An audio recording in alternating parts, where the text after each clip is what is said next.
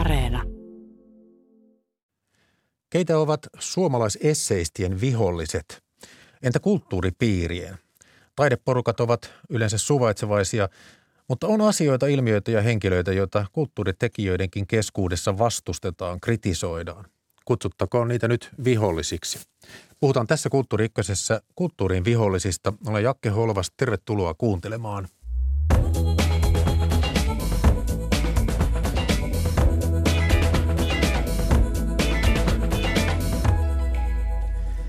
Esseisti ja kirjailija Antti Hurskainen sekä tietokirjailija suomentie Tommi Uschanov. Tervetuloa molemmille tänne Kulttuuri Ykköseen. Kiitos. Kiitos. Antti Hurskainen, tässä romaanissasi Kuihtuminen kirjoitit nykykirjallisuuden rappiotilasta. Kirjassa oli vihollisena tai vastustajina suomalaiset nykykirjailijat sekä omilla nimillä että nimettöminä. Millä perusteella asetit heidät kriittiseen valoon ja miksi? No siinä kirjassa on paljon muutakin kritiikkiä. Mä ajattelin, että se voisi olla sellainen törkeä ja jotenkin törröttävä kirja, jossa on myös itse inhoa, joka ehkä legitimoi sitten sitä inhoa, joka osuu muihin. Et tota, siinä oli pohjalla semmoinen raivomonologiteksti, joka ei ollut ollenkaan fiktiivinen, jossa mä lähdin käymään läpi tätä, että minkälaista on olla kirjailija nyky-Suomessa ja pettymystäni omaan pärjäämiseeni siinä kentässä, mutta myös pettymystä niin kuin kollegoiden suoritukseen. Ja tota, mä yhdistin erääseen toiseen aiheeseen sitten tämän monologin ja siitä muodostui kirja, ja mä jossain vaiheessa merkkasin sinne, että pitää varmaan korjata nuo oikeat nimet pois. Joo. Mutta sitten se alkoi toimia. Mä ajattelin, että se on itse asiassa aika törkeä ja hyvä elementti, koska se tuo ihan erilaisen tehon siihen. Nimenomaan se on semmoinen epäkeskoinen kokonaisuus. Mutta tota, kuten todettua, niin siinä on paljon kosmisempia ja laajempia inhon kerrostumia siinä kirjassa kuin nuo nimet, mutta ne kuuluu. Kuuluu pitää olla laaja, laaja niin kuin kattaus vihaa, jos on kerran kaksisataa sivua sitä, että ehkä näillä motiiveilla. Tota, siinä voi tulla sellainen vaikutelma, että sä katsoit, että keitä Suomessa on samalla alalla. Essi Tammimaa, Sinikka Vuola, Riikka Pulkkinen, J P. Koskinen, Tommi Kinnunen. Ja sitten sä niin kuin päätit kritisoida asioita, joita koet heidän edustavan. Ö, mutta nyt kun kuvailit sitä, niin ilmeisesti ihan tästä ei ollut kyse, mutta tiedät sä yhtään, miten nämä kirjailijat on reagoinut tähän sun kirjaan? No äh, vähän tiedän. Että tota, enimmäkseenhän siis henkilökohtainen palaute on ollut positiivista. Niinhän se menee, että tullaan taputtamaan selkään tai sähköpostiin. Mutta sitten se kritiikki on sellaista vaiettua nurinaa jossakin. Kyllä mulle myöhemmin, kun tämä kirja ilmestyi viime kevät-talvella, niin sitten kesällä mulle näytettiin eräitä aika eeppisiä Facebook-keskusteluja. Ja sitten oli purettuna aika paljonkin pettymystä, että miten se nyt tolleen käyttäytyy. Joo. Nyt onkin ihan mielenkiintoinen juonne tässä niin sanotussa julkisessa keskustelussa, että kun alan ihmiset keskenään puhuu ja sata viisikymmentä tykkäystä ja mitä ikinä, niin sitten ne kuvittelee, että se on julkista keskustelua ja asia on siltä käsitelty. Niin, niin. Mutta ei siihen ole niin. Antti Hurskainen, mitä asioita sä oot esseekirjoissa aiemmin ja muissa kirjoituksissa, kirjoitat paljon muun muassa blogeja, kolumneja, niin mitä sä oot vastustanut? No, mun esikoista tulee ensi vuonna kymmenen vuotta ja silloin oli just sen verran nuorempi ja aika tosi sovinnainen ihminen, niin kuin nuoret yleensä on. Että sitten mun viholliset oli silloin aika helppoja. Paljon pop-aiheita, niissä on tietysti helppo laittaa kovia, kun ei ole mitään, oikeasti mitään panoksia. Tavallaan ne ei ole arkoja aiheita. Sitten mä äh, tavallaan menetettyäni illuusiot ja vähän katkeroiduttua, niin aloin sitten puhua suorempaan. Ja olla niin kuin välittämättä tällaisesta, että joku ehkä saattaa pahastua ja sitä niin kautta. Nykyviholliset on sitten ehkä polttavampia. Yksi juone on, mä oon kirjoittanut jonkin verran uskontoaiheista, niin siitä on löydettävissä monen tasoisia vihollisia. Aikanaan oon kirjoittanut niin kuin seurakunnan nuoriso-ohjaajasta, sitten typeristä gospel-muusikoista, mutta sitten myös syyttänyt Jumalaa. Se on itse asiassa hyvä vihollinen. Se on melkein nykyään semmoinen niin kuin kosher-vihollinen, koska ei pitäisi koskaan niin kuin lyödä alaspäin. Ja Jumalahan se on vahva. Tähän tähän sitä saa kritisoida. Joo. No, Kritiikin uutiset julkaisi viikko sitten kriitikko Herman Raivion esseen vastustajan tärkeydestä.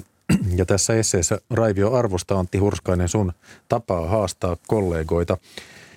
Tässä Kritiikin uutiset-lehden esseessä mainitaan kunnolla poleemisina myös tietokirjailija Pontus Purokuru ja hänen kirjansa Täysin automatisoitu avaruus, homoluksuskommunismi. homoluksuskommunismi. Se oli kaksituhattakahdeksantoista ja sitten kirjailija Riku Korhosen tällainen raivoisa vastakritiikki essee Puhu viha. Se oli kirjallisuuslehti Grantassa vuonna kaksituhattaseitsemäntoista. Silloin Riku Korhonen teki niin, että se hyökkäsi niiden kriitikoiden kimppuun, jotka oli kohdellut hänen kirjojaan väärin.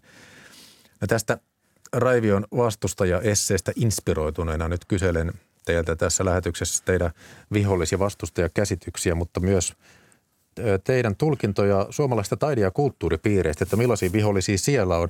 Mutta ensin Tommi Uschanov, kirjoitat esseistisiä tietokirjoja, puolentusina on ainakin tullut.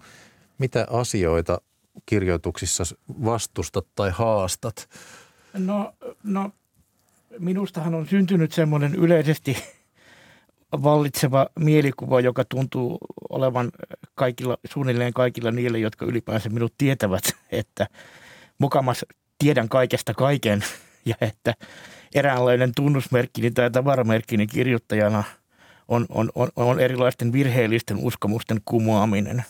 Mua on monta kertaa kehuttu siitä, että olen löytänyt kiinnostavia tapoja tuoda virheellisten uskomusten tilalle paikkansa pitäviä uskomuksia ja Ja, ja, ja tuonut esiin sellaisia asioita, jotka tavallaan kaikkien pitäisi tietää, mutta joita vaan harvat tietävät.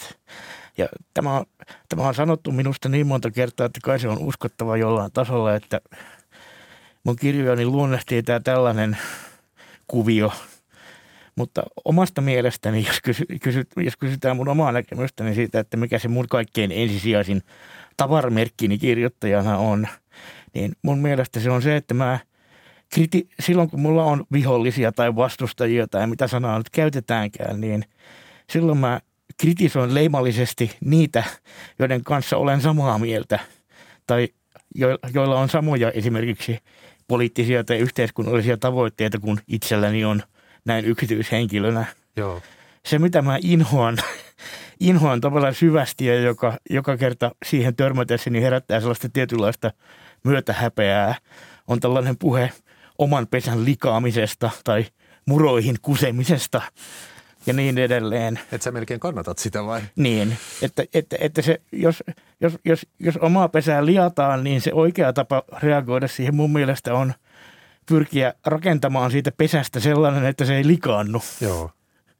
Tota, mä kerron pari esimerkkiä Tommi Uschanov sun yhdestä kirjasta.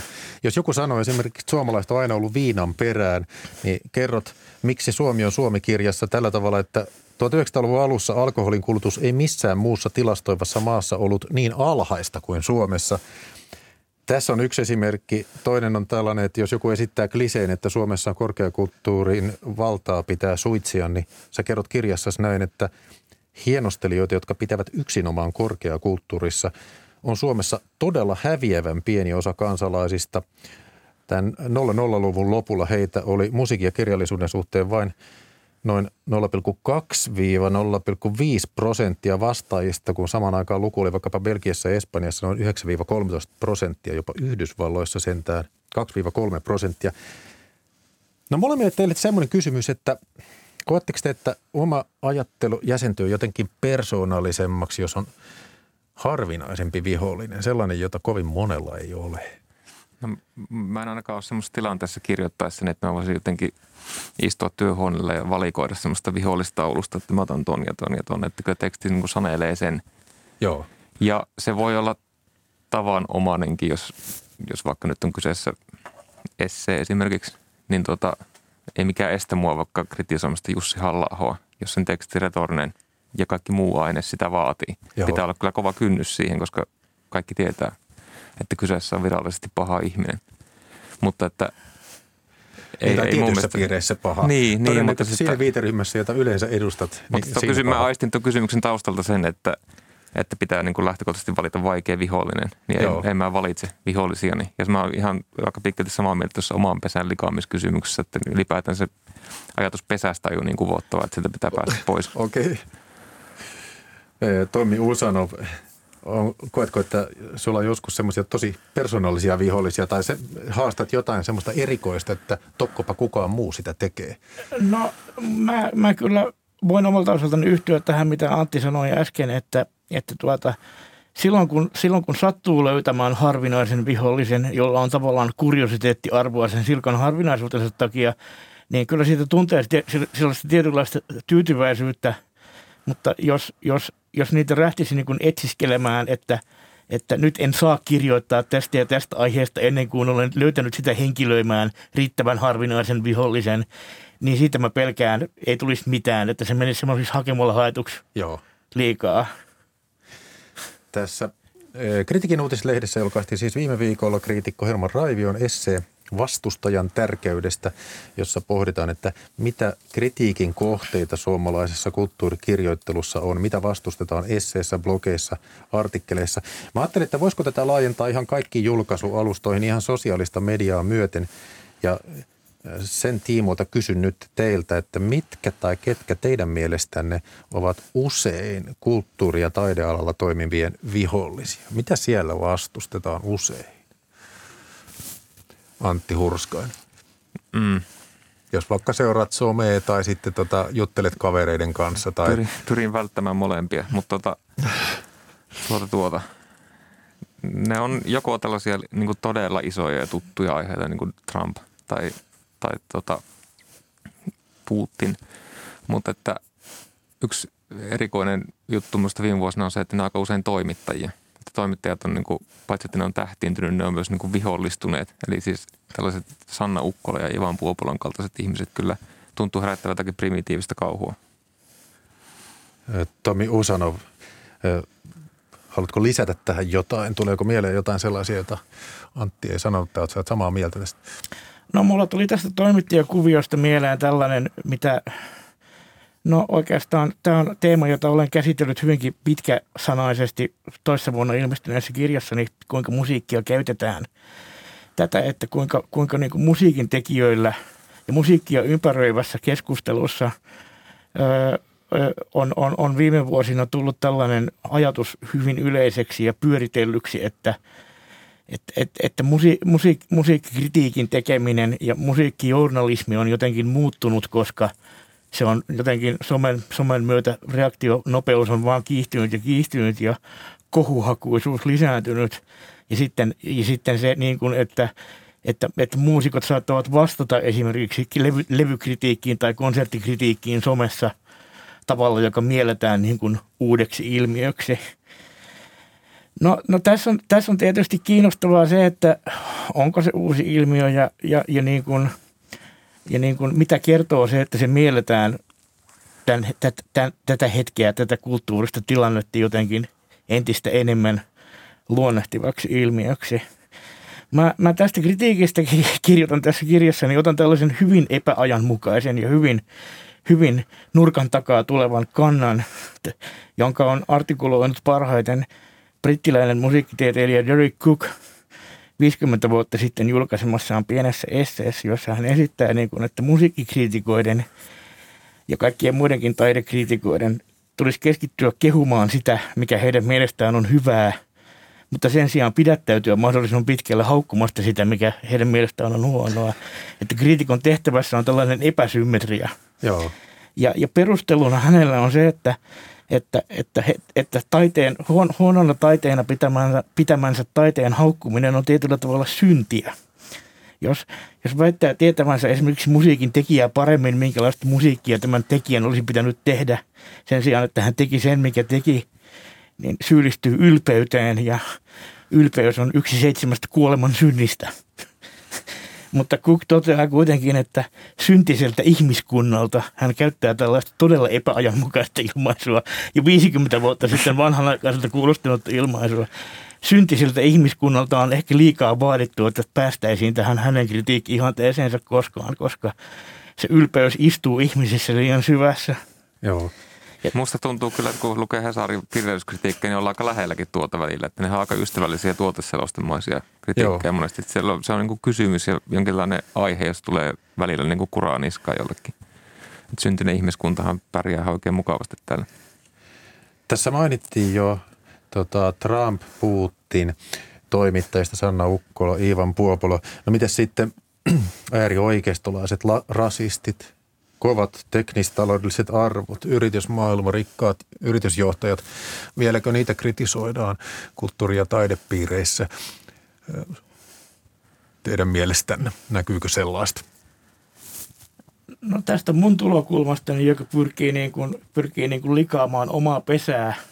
Mun kohdalla, jos puhutaan jostain kovista teknistaloudellisista arvoista, no siis, niin mun, mun, mun, tästä tulo, mun tästä tulokulmasta ongelma on usein se, että ne, ne jotka mielletään näiden kovien teknistaloudellisten arvojen puolustajiksi, ei välttämättä puolusta niitä ollenkaan yhtä fanaattisesti ja yksisilmäisesti kuin näyttää, mutta he eivät vaan osaa viestiä, viestiä niiden kannattamiensa arvojen puolesta riittävän taitavasti, että antaisivat itsestään oikean kuvan, että, että ne, ne, ne puolesta puhujat, joita kuvilla teknistaloudellisilla arvoilla Suomen kaltaisessa maassa julkisessa keskustelussa on, jos nyt katsotaan jotain päivän poliittista vääntöä jossain Twitterissä tai vastaavassa, niin se on sellaista,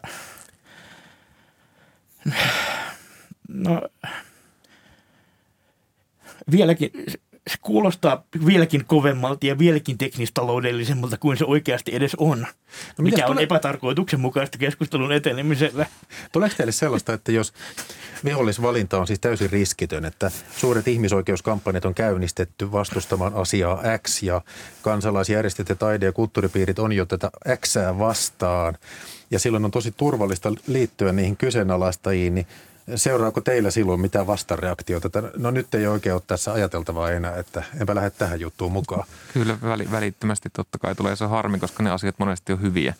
Mutta että ne, se kannattajien legio, joka lähtee tekemään sen mahdollisimman epäomaperäisellä tavalla aina samalla, samalla tavalla intensiteetillä ja kertautumisella ja jotenkin kuvitelmalla, että me ollaan moraalisesti subjekteja, vaikka me ollaan joukko, niin tota, mä vetäydyn kyllä välittömästi tai sitten joskus tekee vaan mieli ärsyttää.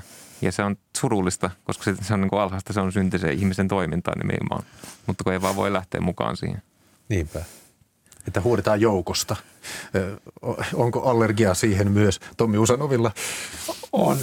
Mä, mä en ole joukko, en ole joukkoihin liittyvä tai joukoissa marssiva ihminen ollut koskaan, että Annan, annan mielelläni, niin kuin, annan, annan mielelläni niin kuin strategista tukea kulisseissa, mutta, mutta en, en mene sitten marssimaan. Ja, ja siinä silloinkaan, kun kannatan niitä asioita, joita marssimalla halutaan ajaa. Mutta mietittekö te, että tällaista tapahtuu silloin, kun tota, siis samaa asiaa haukkuu kaikki, koska siinä on ikään kuin oma selusta jo turvattu. Siellä on sen verran moni jo porukassa, vai mikä siinä on se psykologia? Ajatteletteko te koskaan, että miksiköhän ihmiset nyt lähtee tähän, kun tämä on niin hirveän helppoa? Helppous on varmasti yksi keskeinen. Siis mä mietin nyt viime aikoina, jos puhun kirjallisuudesta, mikä on mun kenttä, niin tämmöinen aika turvallinen kohu oli liittyen, kun kritiikit jo mainittiin, kun tuossa toi kirjailija Miki Liukkosen uusin teos ilmestyi syksyllä ja se arvosteltiin Helsingin Sanomissa. Maria Ylikangas oli kriitikkona ja se arvostelu oli aika paneutunut ja niin kuin oikeastaan aika pätevä ja hyvä luenta. Siinä käytettiin paljon kirjallisuustieteellistä sanastoa, mutta kirjailijan kannalta ongelma oli se, että hän ei oikeastaan pitänyt siitä kirjasta. Ja kirjailija, Joo. joka ei sitten oikeastaan harkitse paljonkaan, niin reagoi aika nopeasti. Oliko se Instagramissa, jossa hän sitten haukkui sen kritiikin ja väitti, että kukaan ei ymmärrä tällaista hevon helvettiä tai jotakin tällaista. Ja sitten hyvät ihmiset. Kirjoituspuolelta kriitikot, kirjailijat, tutkijat, kaikki lähti, että mitä aivan pöyristyttävä hyökkäys niin kritiik- kritiikki-instituutiota kohtaan, että eihän tällaista voi tehdä. Ja tuota, se jotenkin tämä on niin tyypillinen, että kun nämä liberaalit arvot jakavat tyypit niin kuin haistaa, että nyt se tyyppi mokas, niin ne, ne hyökkää kuin sudet kimppuun. Siis se veren haistamisen niin kuin se riemu, se, se, oli, se oli silmin nähtävää ja niin kuin käsin kosketeltavaa siinä hommassa. Ja se yksi vielä niin kuin toinenkin tyypillinen puoli nykydebateille siinä oli se, että molemmilta puolilta sekä kirjailija Liukkoselta että sitten hänen vastustajiltaan niin vaadittiin niin kuin vähän tahallista väärin ymmärtämistä, että se pystyy syntymään se debatti. Koska Liukkonen näytteli tyhmempää kuin onkaan. Se varmasti ymmärti ihan kaiken siitä kritiikistä. Ja vastustajat ei pystyneet näkemään, että hän oli vaan ärsyyntynyt. Ja se siitä. Joo. Sitten se ollaan niin kuin vakavissaan kritiikin kriisistä puhumassa, vaikka tämä on tämmöistä täysin ohilaukomista. Ja tuosta tuli taas niin kuin, no, erittäin lannistava olo. Kyllä. Kanavalla Yle Radio yksi meneillään suora lähetys Kulttuuri Ykkönen. Täällä vihollisista vastustajista ja niiden merkityksestä taiteessa ja kulttuurissa keskustelemassa Tommi Usanov ja Antti Hurskainen. Jakke Holvas juontaa.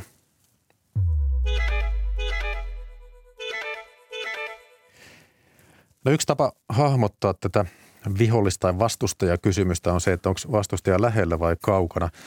No Antti Hurskainen, sinulla vastustaja on lähellä tässä romaanissa Kuihtuminen, kun liitit nykykirjallisuuden rappiotilan suomalaiskirjailijoihin. Kun olet itsekin kirjailija tai esseistinä vähintään kirjoittaja, niin voitko sanoa, että kävit omieskimppuun, löysit vastuksia läheltä? Joo, niin kuin todettua, niin kyllä. Se on jalo ja tärkeä taito. Ja, ja kyllä mä ajattelin, että se on, sitten siinä on varmaan oltava jotakin hiukan riskaabeliä, koska niin vähän tehdään nimenomaan tuolle nimien kautta. Ja musta tuntuu, että vaikka ei ole ehkä tabu, niin harvinainen tapa kirjoittaa romaania on, on noiden asioiden tekeminen noin, niin se kannusti. Joo. Mutta alussa jo sanoin, niin viholliskuvaa siinä kirjassa on aika paljon laajempi. Joo. No mitä jos vihollisesta löytää tuota aina kaukaa? Ei, ei ota sitä omasta pesästä, niin kuin Tommikin tuossa mainitsi. Tämä Herman Raivio ottaa esimerkiksi Helsingin Sanomien toimittaja Heikki Aittokosken, joka jaksaa aina vuodesta toiseen vastustaa diktaattoreita ja despootteja, kuten esimerkiksi Valko-Venäjän presidentti Aleksander Lukasenkaa. Tai jos vastustaa jotain Saddam Husseinia tai Putinia, niin millainen jännite siitä syntyy? No kun mä, mä luin tämän Raivion esseen, kun sitä erikseen suosittelit jo etukäteen meille. No, tämä Aittokoskea moittiva kohta oli se, joka mulle jäi, jätti niin kuin sellaisen, ei nyt voi sanoa epämiellyttävän, mutta sellaisen vaivaannuttavimman jälkimaun.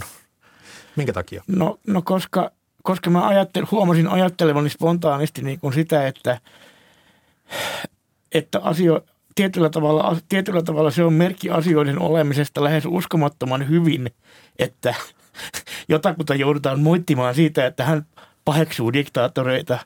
Mä halu, jos, jos, vali, jos täytyy valita sellainen maailma, jossa Helsingin Sanomien niin kuin ulkomaan toimittaja paheksuu diktaattoreita vähän liikaakin, niin että se on rasittava maneeri, tai sitten sellainen, jossa se ei, ei, ei hauku diktaattoreita, vaan pikemminkin on niistä hiljaa tai jopa puolustelee niitä, niin kyllä mä nyt otan tämän edellisen maailman, eikä tätä jälkimmäistä maailmaa. Toi on niin kuin laaja-alainen ja humanistinen ja hieno näkemys. Mutta kyllä mä ajattelen, että niinku tekstin dramatiikan kannalta ja niinku Aittokoski tietysti tähän liittyy myös, että Aittokoski on täysin sietämätön kirjoitustyyli, riippumatta mikä hänen vihollisensa on. Mutta että kyllä mä sen Raivion näkemyksen siitä näen, että he, kun se tekee niistä täysin tyhjiä niistä hänen kirjoituksistaan, että se on aina, aina niin turvattu, mutta totta kai Uschanov on tässä oikeassa.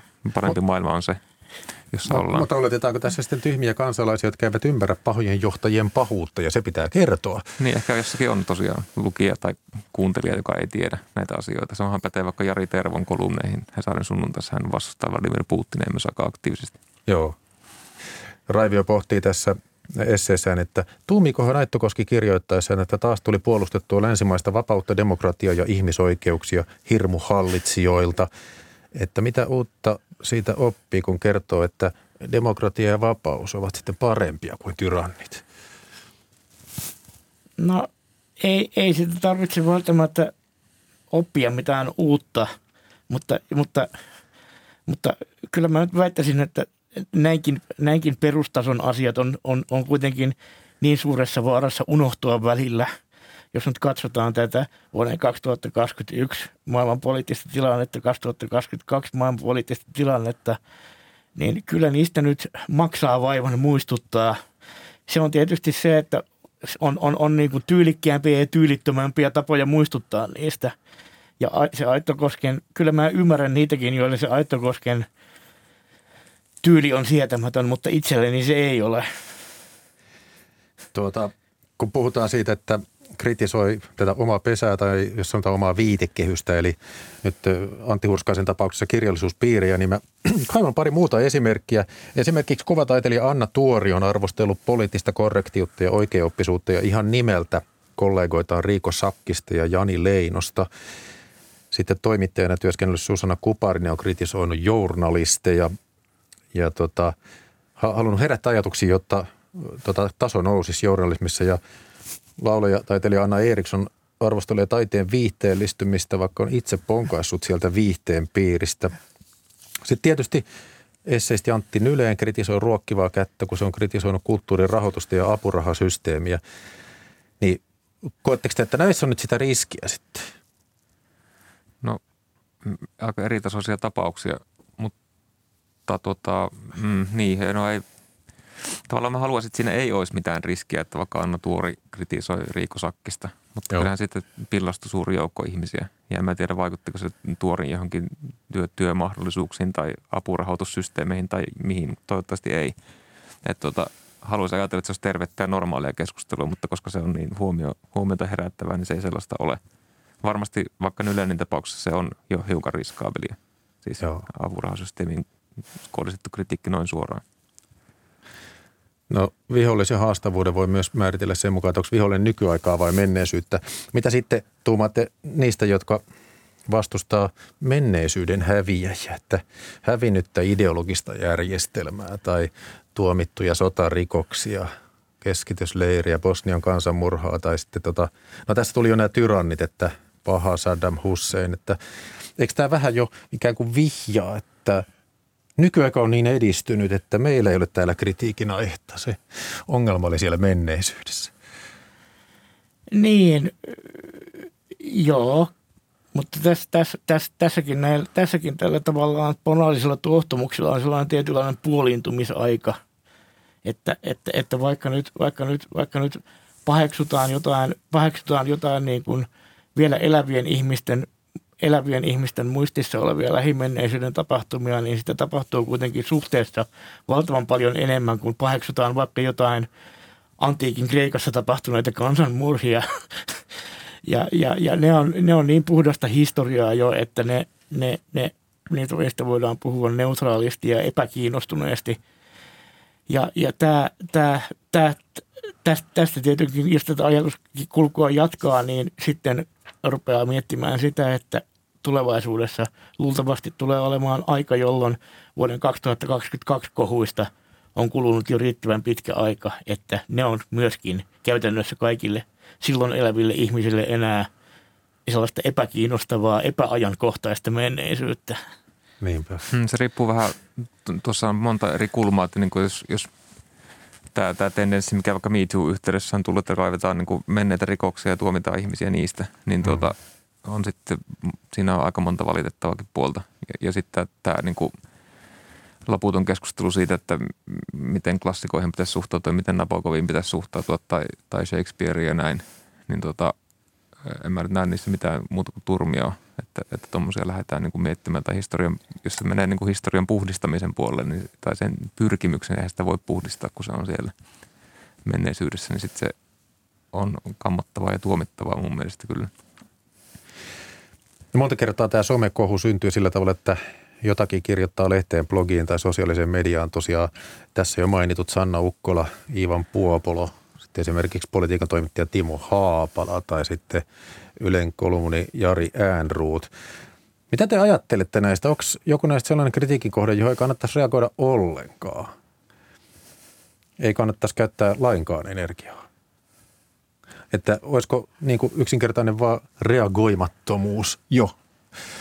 No itselleni se reagoimattomuus on niin kuin oletusarvoinen toimintatapa ja pelkästään sen takia, että en, en ole somessa enkä seuraa somea muuta kuin siltä osin, kun se sitten normaali mediassa yrittää uutiskynnyksen. Mm. Että, ja olen, olen havainnut tämän hyväksi strategiaksi, jota suosittelen kaikille muillekin.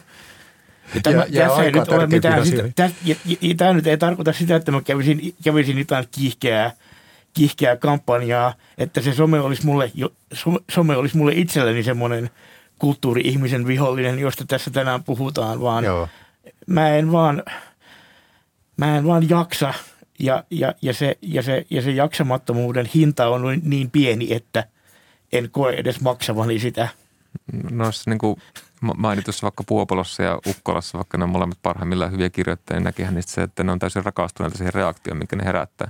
Joo. Ja silloin, jos heitä vastustaa, niin totta kai sitten ruokkii sitä.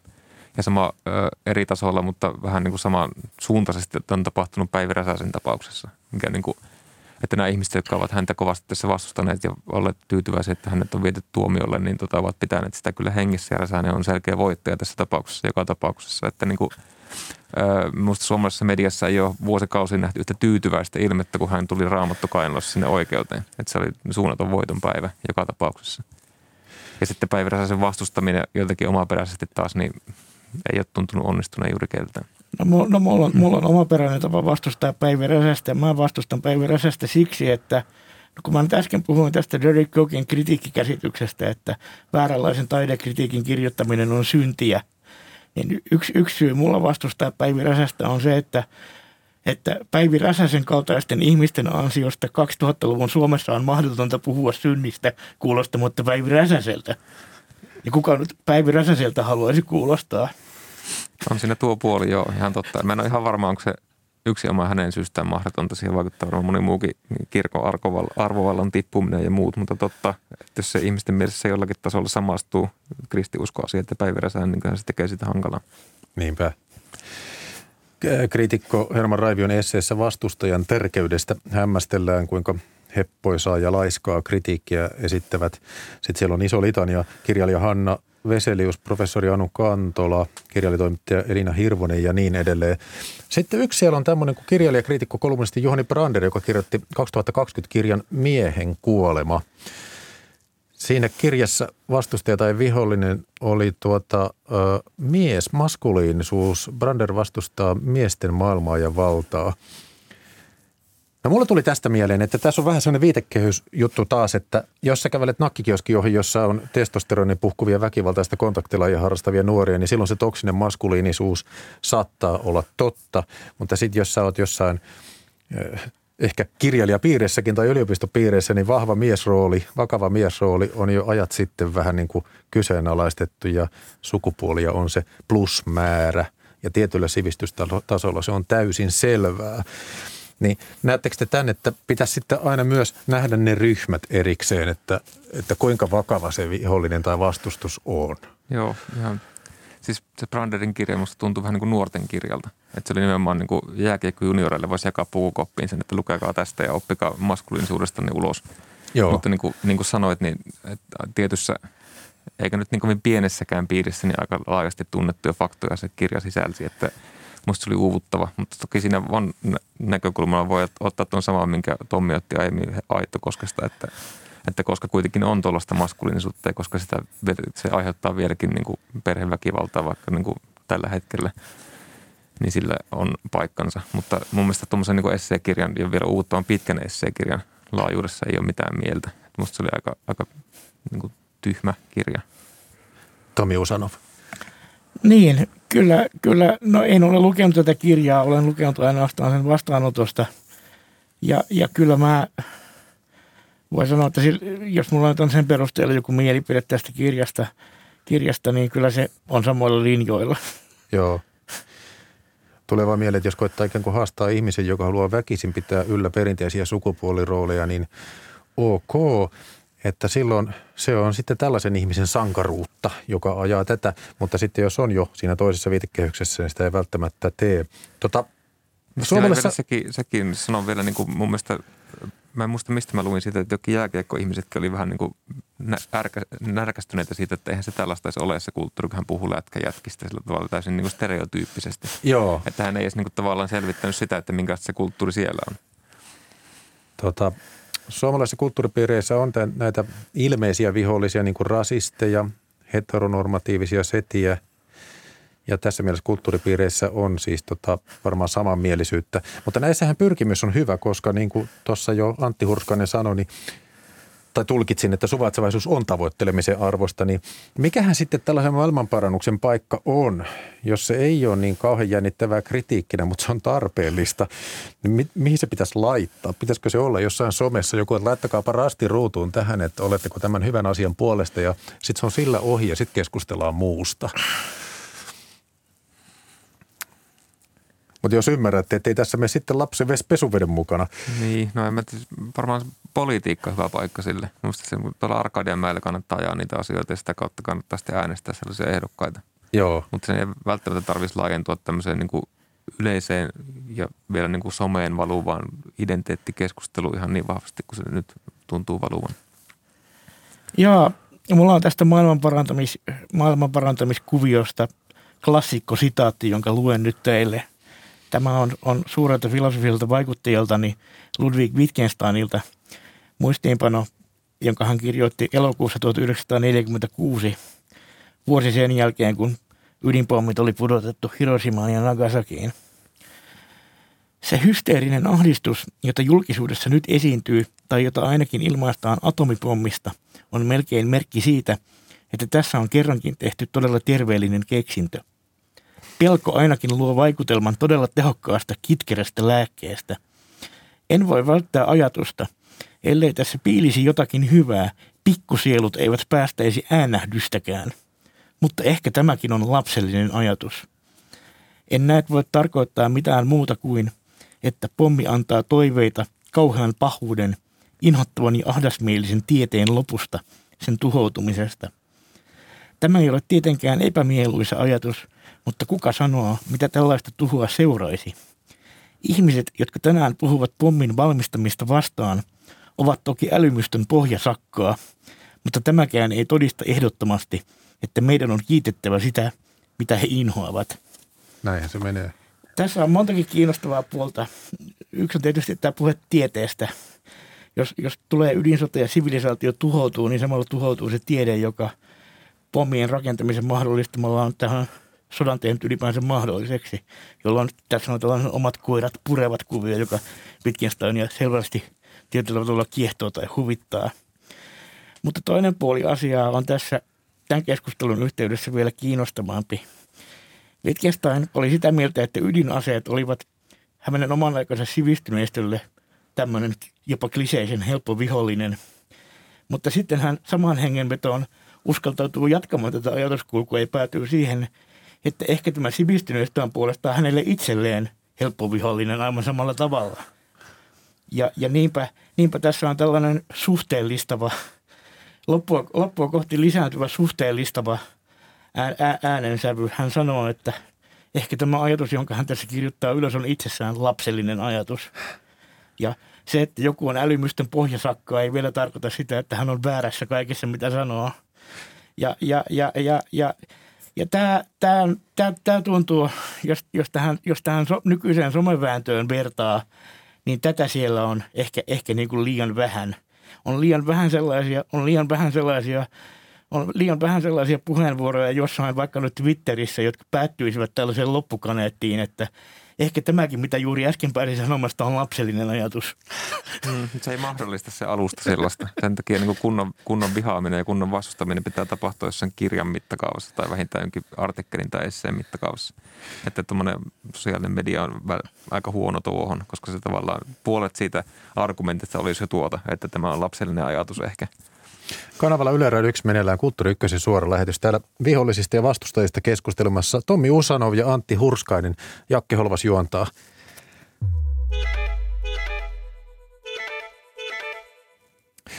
No hei, kiitos Tommi, oli mainio sitaatti. Tuossa oli paljon pohdittavaa. Epäilen, että kuitenkin osa meidän kuulijoista inhottaa jo tämän keskustelun lähtökohta, että kuulijat miettii, että miksi etsiä vastustajia, että kauniimpaa olisi ajatella, että älä etsi vihollisia, etsi ystäviä. Sivistykseen kuuluu sovinto. Niin, oletteko te havainnut sellaista asennetta, että vastustajien ja vihollisten pohdiskeleminen on sinänsä aika arveluttavaa? Antti Hurskainen. No kyllä mä tästä mun kuihtuminen romaanin ympärillä, sikäli kun on sitä keskustelusta mitään saanut irti tai edes tietoa, niin olen vähän niin kuin nähnyt tällaista niin kuin periaatteria ja motiivien kyseenalaistamista, että mitä se nyt tolleen. Joka tuntuu, tuntuu vähän, vähän huvittavalta. Yleensä on tapahtunut ilman lukemista, mutta tota, jaan, jaan kyllä ihan täysin ton Herman Raivion argumentin tuossa esseessä siitä, että kyllä se tuo, tuo kuitenkin tekstiin aika lailla jäntevyyttä ja struktuuria, että on, on vastustettavia asioita. Ja sen takia iskin sen ihan ylikierroksille kuihtumisessa, jossa niitä on paljon. Että on jotain pelissä. Tommi Uschanov, tuota, tunnistatko tämän, että, että on yleensä taipumus odottaa enemmän dialogia, ymmärrystä ja ratkaisuja kuin sitä, että, että haastetaan ja, ja otetaan vastustajia. Ja no, ja no siinä on taustalla niin kuin sellainen mielikuva, että on, on, on, on erikseen niin kuin viholliset, joita voi kunnioittaa, ja sitten on semmoiset viholliset, joita ei edes voi kunnioittaa. Niin. Ja tämä on kiinnostavaa, että siinä Raivion esseessä, vaikka hän puhui, puhui, puhui Nietzschestä siinä ihan nimeltä mainiten ja ajatuksia kehitellen, niin ei maininnut tätä Nietzschellä hyvin keskeistä ajatusta tässä yhteydessä, että antiikin Kreikassa Antiikin Kreikassa asiat olivat nykymaailmaa paremmin, koska siellä vihollisia kunnioitettiin ja sodankäyntikin oli jotenkin esteettisesti, esteettisesti kauniimmalla pohjalla, koska vihollisia vielä kunnioitettiin toisin kuin enää nykyään.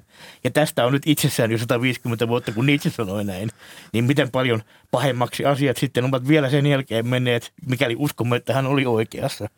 No sitten tietysti toinen kysymys on se, onko meidän uskottava, että hän oli oikeassa? Onko tämä historiallisesti paikkansa pitävä tulkinta antiikin Kreikasta?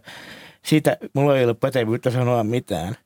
No, mutta, mutta, mutta se, mistä mulla on pätevyyttä sanoa tässä, on se, että jos multa henkilökohtaisesti kysytään, että mikä se kipukohta tässä, tässä tämän keskustelun nimenomaisen alajuonteen kohdalla on, niin se on siinä, että mä mielelläni kunnioittaisin paljon useampia vihollisia, kun huomaan kunnioittamani.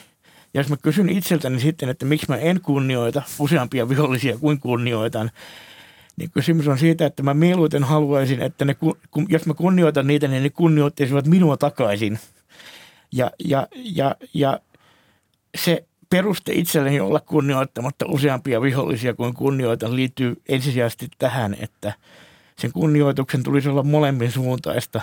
Ja kun mä en voi aina, läheskään aina olla varma, että se on, niin mä sitten olen mieluummin ikään kuin varmuuden vuoksi kunnioittamatta niitä vihollisia. Niin tässähän ymmärtääkseni se, miten me ollaan tässä keskusteltu vihollisista ja vastustajista, niin ei ole kyse nettihäiriköistä, maalittajista, vihapuheen suoltajista.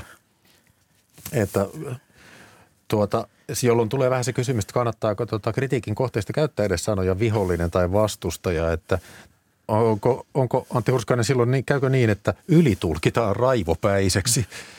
Joo, ja tämä on vähän niin kuin genrekysymyskin, että se, tämä kuihtuminen, mistä on puhuttu, mikä on ollut mun tämmöinen vihollismanifesti, niin sehän on kuitenkin fiktiivinen teos. Niinpä. Ja se, se ei ole mun mielestä, joskus esitään tämä ajatus, että fiktiota käytetään suojana tavallaan, että sieltä fiktion turvista lauutaan kovia näkemyksiä silloin, kun sekoitetaan faktaa ja fiktiota. Mä ajattelen ihan päinvastoin, että fiktio, se vasta onkin epäilyttävää, että keksitään vielä asioita siihen päälle. Todellisuus on monesti aika tylsää. Että mä halusin niinku tehostaa ja pistää tavallaan itseni enemmän alttiiksi tuomalla siihen fiktiivisen kehyksen mukaan. Tätä, tätäkin on kritisoitu, että, että Hurskainen ei paljasta korttejaan, mutta nehän on kaikki. Mä oon lätkinyt ihan, niin kuin ihan seinillä ja päin kaikkia ne kortit siinä, että me, mulla ainakaan missään muussa kirjassa kortit niin näkyvillä kuin siinä. Joo. Tässä kriitikko Herman Raivio kirjoittaa tässä kritiikin uutisissa tässä esseessään, että ajan henkeen kuuluu konsensuksen hakeminen. Nyt pitää rakentaa siltoja niiden polttamisen sijaan, ojentaa vastapuolelle käsi, etsiä yhteyttä, käydä vuoropuhelua, pyrkiä ratkaisuun, välttää toisen loukkaamista. Hei, haluaisin tutustua sinuun, vaikka oletkin vähän natsi. Kerro itsestäsi, mikä on sinun autenttinen tarinasi. Mites Tommi Uschanov, tunnistatko tätä tällaista suorastaan väkineistä konsensushakuisuutta, että haetaan ratkaisua, haetaan sopua. Kyllä, kyllä mä ratkaisukeskeinen journalismi ja niin edelleen. Kyllä mä, kyllä mä tunnistan sen, mutta siinä on sama kuin tuossa, tässä, tässä mulla henkilökohtaisesti on se sama kuvio, mistä aiemmin puhuin Heikki Aittakosken yhteydessä, että ymmärrän, miksi tämä ärsyttää monia, mutta itseäni se ei ärsytä, koska ajattelen sitä, että, ajattelen sitä huonoa vaihtoehtoa, joka tälle keskinkertaiselle nykytilalle on. Että otan mieluummin sen asioiden keskinkertaisen nykytilan, koska jos lähtisimme taistelemaan sitä vastaan liian suoraviivaisesti, niin voi olla, että päätyisimme siihen, sille huonolle vaihtoehdolle, joka mulla on mielessäni koko ajan. No miten Antti Hurskainen sitten perustelee tämän ikään kuin itselle? Ajattelet sä jotenkin niin, että voimien väliset suhteet jatkuvasti olennaisesti hallitsee meidän ajattelua ja toimintaa, ja sen takia ne pitää sitten niin kuin kirjoittaa? Mm. Ehkä, ehkä, ehkä se näin on. Tai se aiemmin mainitsit tänne, että silloin on jäntevyyttä tekstissä enemmän, että se on myös siitäkin. Ihan, ihan varmasti se on ihan tämmöinen praktinen, käytännöllinen syy, että mä oon kokenut, että viha on tuottanut mulle parempaa tekstiä kuin sovinto. Tai mulla ehkä vaihtoehdot on viha ja masennus, ja viha on ollut niistä parempi ja jäntevämpi vaihtoehto. Mutta en mä tiedä, se on vähän tommoinen niin kuin, mikä ehkä tuosta Raivionkin esseestä vähän puuttui, siinä oli taiteesta esimerkkejä, mutta että missä se konsensushenki sitten oikeastaan niin kuin on. Mä en ihan tunnista sitä, että, että yleensä se on vaan semmoinen joku ankea pikkukonflikti, josta ehkä päästään johonkin sopuun, mutta niin kuin se, mä näen sitä semmoisena vellovana yhteis- yhteiskunnallisena tai kulttuurisena voimana. Joo. No yksi esimerkki, jonka Raivio kertoo, on tämä kirjailijatoimittaja Elina Hirvonen, joka teki vuonna kaksituhattakuusitoista dokumentin Kiehumispiste. Siinä saunassa istuu kaksi miestä, turvapaikanhakijoita pelkäävä mies ja äh, tota, nuorempi tällainen äärioikeistoa tutkiva mies. Ja sitten he yrittää kuunnella toistensa näkemyksiä ja havitella sitä kautta jonkunnäköistä ymmärrystä. Puistuttaako tällainen teitä vai oletteko te silleen, että go for it, että yrittäkää nyt sitten löytää sieltä vaan saunassa se samanmielisyys? No mä, mä huomaan ajattelemaan tätä niin kuin tästä näkökulmasta, jonka olen varmaan maininnut tässä keskustelussa jo aiemminkin toisessa yhteydessä, että tämän kaltaiset asiat voi tehdä paremmin, paremmin ja huonommin. Ja silloin kun ne tehdään hyvin, niin, niin, niin, niin ne voi tehdä niin hyvin, että se että jotkut muut siinä rinnalla tekee sen saman asian huonommin, ei sitten olekaan yhtäkkiä niin vakava asia enää. Joo, to, mä en ole kyseistä elokuvaa, enkä tuota kohtausta on nähnyt, mutta nyt kun se tolleen kuvattiin, niin en varmasti kyllä mene. Että tuo sauna, saunan käyttäminen niin kuin paljauden näyttäminen on jo niin kuin lähtökohtaisesti niin kammottavaa, että sitten kaikki muut puolet tuntuu vaikenevan mun päässäni sen, sen rinnalla. Tota... Politiikan tutkija Carl Schmitt sanoi suurin piirtein näin, mä en tarkistanut tätä tarkkaa sanamuotoilua, että kerro minulle, ketkä ovat vihollisiasi, niin minä kerron sinulle, kuka sinä olet. Uskotteko te tähän, että jos katsoo jonkun vihollisia, keitä hän yrittää haastaa ja kyseenalaistaa, niin silloin tietää vähän paremmin, millainen se henkilö on? Kyllä varmaan. Siis kunnon vastustaminen on niin kuin omaa kuvan tekemistä myös aika selkeästikin. Mä jaan, jaan tuon hyvin pitkälle. Tommi Uschanov. Niin, tässä mun musiikkikirjassa niin mä käsittelen tällaista ajatusta, jonka on, on, on, on, on niin kuin selkeimmin artikuloinut sosiologi Simon Frith, joka, joka, joka musiikkimaun, musiikkimaun niin kuin sosiologisen tutkimuksen yhteydessä on puhunut tästä, että, että, että, että, musi, että, että musiikkimaussa paljastavampi puoli on se, mitä in, ihminen inhoaa, kuin se, mistä hän pitää. Ja, ja, ja, ja itse asiassa... Musiikkikriitikko Mervi Vuorela kirjoitti Image-lehteen viime keväällä esseen, joka oli tämän kirjani välillisesti innoittama, jossa hän puolusti sitä, puolusti sitä omaa kriitikon työtään ja sitä, että hän haukkuu useammin kuin kehuu sillä, että, että on, on, on, informatiivisempaa, on informatiivisempaa haukkua jotakin kuin kehua sitä. Joo, toi on mielenkiintoista. Ja, ja hänellä, tämä, hänellä tämä oli etualalla niin, että häneltä meni tämä, tämä, tämä niin kuin... Se ajatus, se ajatus, että on syntiä tehdä näin, tietysti toisesta tulokulmasta, että on sielulle vahingoksi tehdä näin, se meni häneltä niin kuin ihan ohi. Hän oli ikään kuin lukenut sen mun kirjani hyvin huolellisesti, mutta hänellä ei, hän ei niin kuin sen kirjan luettuaan selvästikään edes muistanut, että mä olin sanonut tämän kaltaisia asioita siellä välissä. Ja se on kiinnostavaa. Ja, ja kyllä se nyt, mä voin, mä voin omasta puolestani sanoa niin kuin, että voin... voin että olen samaan aikaan sitä mieltä, että on paljastavampaa, niin kuin viholliset ovat paljastavampia kuin ystävät. Ne kertovat ihmisestä enemmän kuin, ihmisen viholliset kertovat hänestä enemmän kuin hänen ystävänsä, mutta, mutta ei tämä ole mun mielestä vielä riittävän hyvä peruste vatvoa niitä vihollisuuksia niin paljon kuin nykyään usein tapahtuu. Niin, tämä on kiinnostava tämä Vuorela esimerkki. Hän on myös minusta aika epäomaperäinen vastustaja monesti niissä kritiikissä, että kun hän kirjoittaa sitä Kaukoröyhkän levystä, niin puolet siitä kritiikistä on tämmöistä niin kuin vanha setämies-tyyppistä, että nyt, nyt se siellä kiimaisena katselee tyttöjä tyyppistä, Joo. jossa levy jää arvioimatta. Että silloin vaan paljastaa, että on niin kuin tavallaan oikeaoppisesti linjassa vastustamassa tämmöistä niin kuin Me Too-ajan toimintamalleihin kuuluu. Että totta. Tota, se ei oikeastaan paljastaa hänestä mitään muuta kuin joukkosieluisuutta. No sitten voidaan vielä vielä pidemmälle, että vihollinen on jo osa identiteettiä, että olet sitä, mitä vastustat. Raiviokin mainitsee tässä Kritiikin uutisten esseessä viholliseen kiintymisen, jopa juuttumisen samaan viholliseen. Joku jauhaa somessa taukoamatta Donald Trumpin epäeettisyydestä, niin oletteko te semmoinen, että tällainen ihminen alkaa jo olla osa Donald Trumpia, kun se on, niin kuin, se on ihan kiinni siinä? No se voi, jälleen kerran se harva olisi varmaan sillä somessa kovin kiinnostavaa, mutta sitten jo aiemminkin mainittu vaikka Antti Nyläinen, joka on kirjoittanut niin kuin lukuisia satoja sivuja lihateollisuutta vastaan, niin siinä pakkomielteisyydessä on myös jotakin viehättävää, kun sen tekee noin voimalla, mutta Joo. eihän kukaan jaksa siis sellaista niin kuin kymmentätuhatta twiittiä samasta aiheesta. Tommi Uschanov. Yhdyn edelliseen puhujaan. Että jos, tuota, jos elää Trumpin kautta, niin sillä, vahvistamis- sillä vastustamisellakin vahvistaa sitten Trumpin merkitystä. Tuota, mm. Vielä ehkä lopuksi sellainen, että vihollisen rakastamista, voiko tulkita niin, että esimerkiksi taidepiireissä, kun rasisteja pidetään vihollisina, niin sitten kuitenkin loppupileissä heitä rakastetaan. Heitä kunnioitetaan ja rakastetaan, jos tavallaan tähän vastustaja, vastustajaa myös aina vähän samalla kunnioittaa, niin voiko olla näin? Ainakin heitä tarvitaan. Siis se on niin kuin, niin kuin kasvit tarvii auringonvaloa ja vettä. Niin joo. Samalla tavalla näitä, näitä ihmisiä tarvitaan. Silloin se ei tavallaan laajana näkökulmaa koskaan niistä ilmeisistä vihollisista, niin kyllä. Tommi Uschanov. No niin kauan kuin... Tähän kysymykseen ei oikeastaan ole oikeaa vastausta niin kauan, kun meillä on ihmisiä, jotka kokevat, että tietyt toiset ihmiset pitävät heitä vihollisinaan. Niin. Ja, ja, ja ei kunnioittavalla tavalla.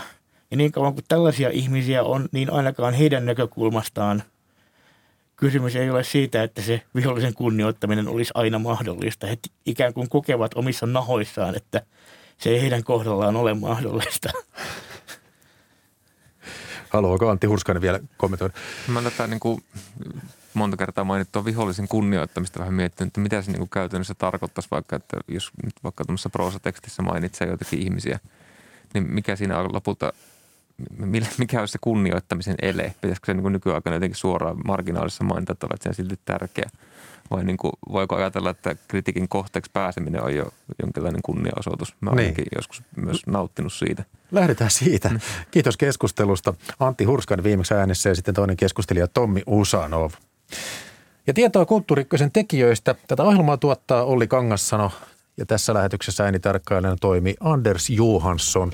Lähetyksen juonsin minä, Jakke Holvas. Ateneumin Moderni nainen -niminen näyttely on nyt palannut maailmalta Suomeen. Helen Scherfbeckin, Ellen Teslefin ja monen muun naistaiteilijan teokset ovat vierailleet maailman suurkaupungeissa. Millaisen vastaanoton teokset saivat? Näyttelyn kuratoinut Ateneumin erikoistutkija Anu Utriainen on Pia-Maria Lehtolan vieraana huomenna tiistaina Kulttuuri Ykkösessä. Toivotan nyt hyvää alkuviikkoa Yle Radio yhden seurassa. Hei hei!